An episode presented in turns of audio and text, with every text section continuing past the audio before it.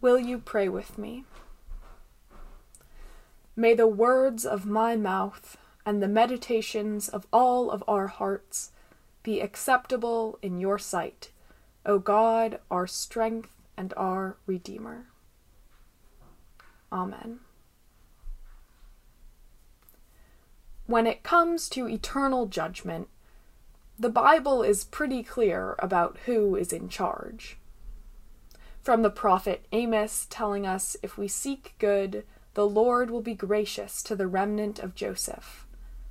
To Paul, explaining that both master and slave have the same master in heaven, and with him there is no partiality.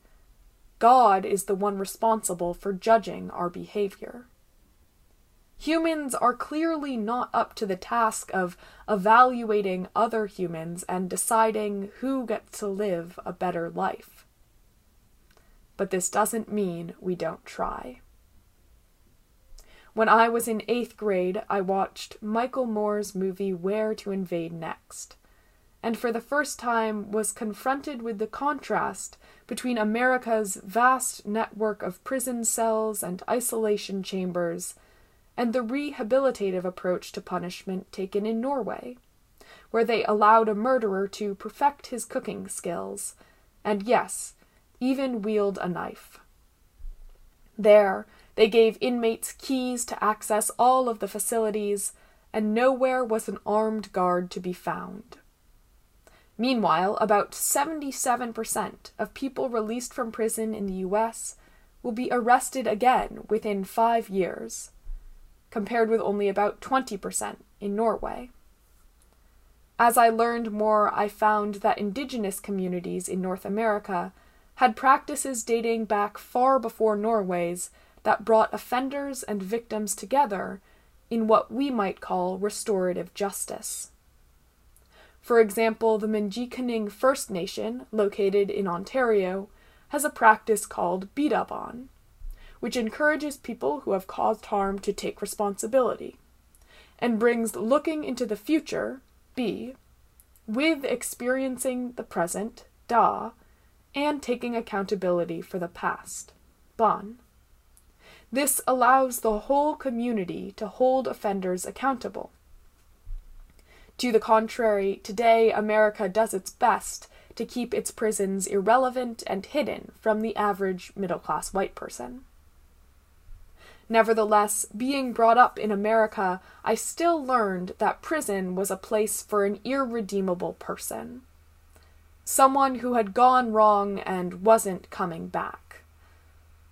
The thought of trusting these convicted felons with autonomy jolted my sense of justice and forced me to consider the people our prison system was failing. In Michelle Alexander's book, The New Jim Crow, she explains how being black in America means fighting a system meant to oppress you and navigating the remnants of slave patrols in the policing systems of today. For example, a black man in America is six times as likely to be incarcerated as a white man, but no more likely to commit a crime. As I've learned more about this, it is becoming clear that the American prisons are not only stripping people of their freedom and humanity, but actively tearing apart communities and throwing away human potential instead of cultivating success. Meanwhile, Christians have justified human rights abuses for millennia by saying black people are cursed descendants of Ham while the bloody legacy of people's misinterpretation of the story of Noah and Ham gives tangible proof of how humans are unqualified to cast judgment on others. The good news is this is a call to action. For us to truly embody the faith the Bible expects of us and to leave the permanent judgment to God. To do otherwise is not only cruel, but in direct violation of the biblical commandment that God determines our worth, not our own flawed systems. The story of Noah and Ham gives us a lesson.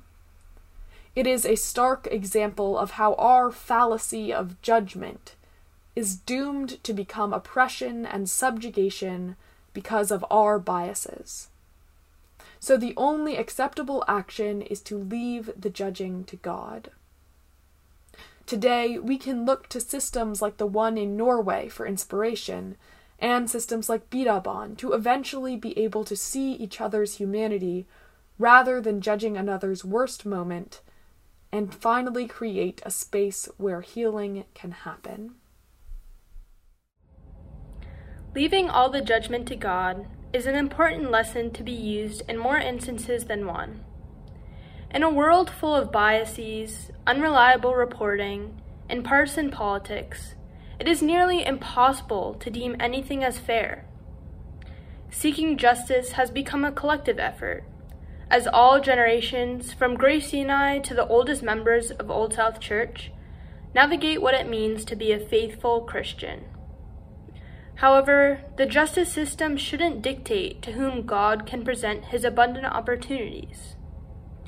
As my high school years come to an end and college is looming in the coming months, I've begun to think about how my new classmates might judge me. As I meet new people, they won't know anything about my past, only the person I've become with the help of friends, family, the Old South community, and God. I've lived in the same apartment my whole life, only changing schools twice from pre K to senior year, and have gladly attended the same church since I was little. I'm so grateful for all of these experiences, but after a 17 year cycle of similar routines, curfews, and friend groups, I'm ready for some new firsts. There's not much on my record only if you don't count the time I skipped class by mistake. But I am still granted a fresh start, where I have the freedom to reinvent myself without anyone thinking twice about it.